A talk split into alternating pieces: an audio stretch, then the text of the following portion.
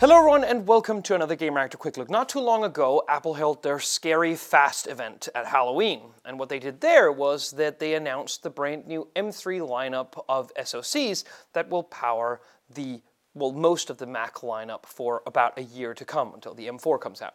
And while we don't have every iteration of the M3 lineup, that it was the Core M3, the M3 Pro, and then the M3 Max. That is in and of itself quite unusual since they kind of usually doze out the M announcements throughout a year. Well, here we got the three main chips, and those are mainly present for now in the MacBook lineup, and particularly the MacBook Pro lineup. So we got in touch with Apple, and I, I kind of said, just out of curiosity and interest, what if we took the most powerful hardware and put it in the smallest casing available. And they were game for that, luckily.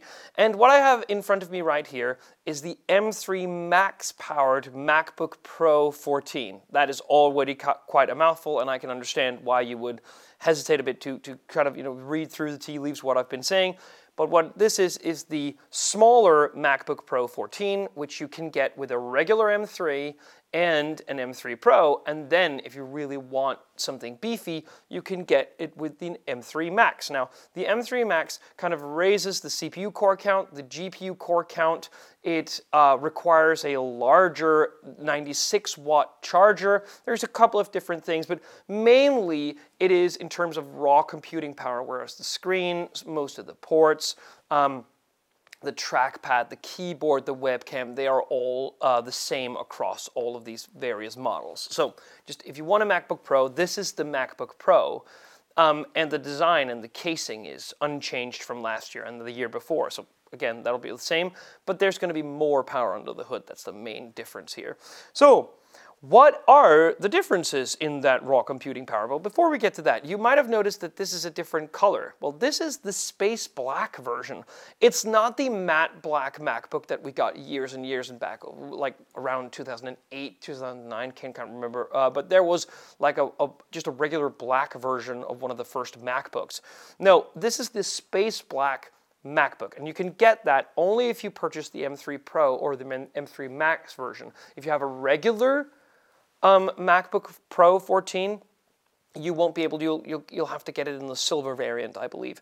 Now, this is the space black version, and one of the things that Apple talked a lot about is that, well, you want a black version of the MacBook because it's cool, but what about fingerprints? Well, Apple said that instead of applying a fingerprint resistant coating like Razer does, which doesn't work, like that immediately picks up everything there is in the room as soon as you pick it up, well, there is in the actual construction an anodized layer which should keep fingerprints, particularly on the lid, um, to a minimum. Now, this like this way of manufacturing the, the sort of the shell of the device is only present on the top and the sides and on the bottom. It is not inside where you probably will see more fingerprints pick up. But I will say that that happens on the keyboard and stuff, even on the re- regular silver variant. Okay, so let's open up the MacBook Pro 14. Here it is. It's absolutely gorgeous, and it's insane that you can get so much power in a package like this. We're not going to dwell too much on trackpad, um, fingerprint sensor, speakers, track, uh, uh, keyboard. They're all the same. But the main thing is that this laptop, all said and done with the M3 Max inside, weighs 1.62 kilograms.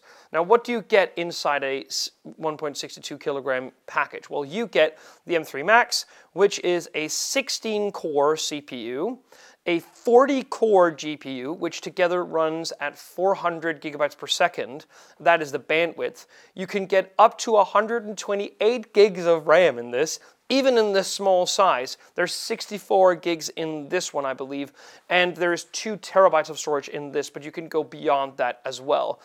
Beyond that, inside the SoC, you still get a 16 core neural engine, and there's a brand new media engine uh, uh, as well, which offers more uh, codec decode, which is basically just going to be much faster and more, let's say, specifically tailored to some workflows for more professionals. So that's always good. So you're going to get amazing raw compute power in this thing in such a portable casing. Beyond that, you get the screen. It is the same screen, so that's a 14.2 inch, I believe, because you know there's a small notch where it kind of you know knurls around and then can go further to the edge. A 14.2 inch liquid Retina XDR display running at 3024 by 1964, I believe. It's also ProMotion, so that's 120 hertz, and it's a million to one contrast ratio. This screen is absolutely amazing in every way, shape, or form. And to consume media on it is fantastic. To work on it is fantastic. It's clear, it's bright, and it does everything you would need it to in both a professional and a private matter. Um, you would expect that such a bright 120 hertz ProMotion screen with that SoC inside would drain the battery life, but that is actually not the case. Um, I've only been able to drain this twice since I got it from Apple, and I would say it's around 12 hours of regular mixed use, which is double what you would get, or more, maybe even triple than you'd get uh, from PCs, which run, you know, beefier dedicated GPUs and like high-end Intel CPUs, for instance. They're, they're four hours away from the wall is, is probably, I think, a, a good estimate. Um, it's, it's such an amazing thing. And while we will be running all of our regular tests to make sure that the M3 is up to speed, both in terms of thermals, in terms of the way that it makes noise, in terms of the longevity and the construction of the product, it's safe to say that the amazing reputation of modern MacBooks have been conserved with the M3 lineup, and I can't wait to get started. Thank you so much for watching. See you on the next one.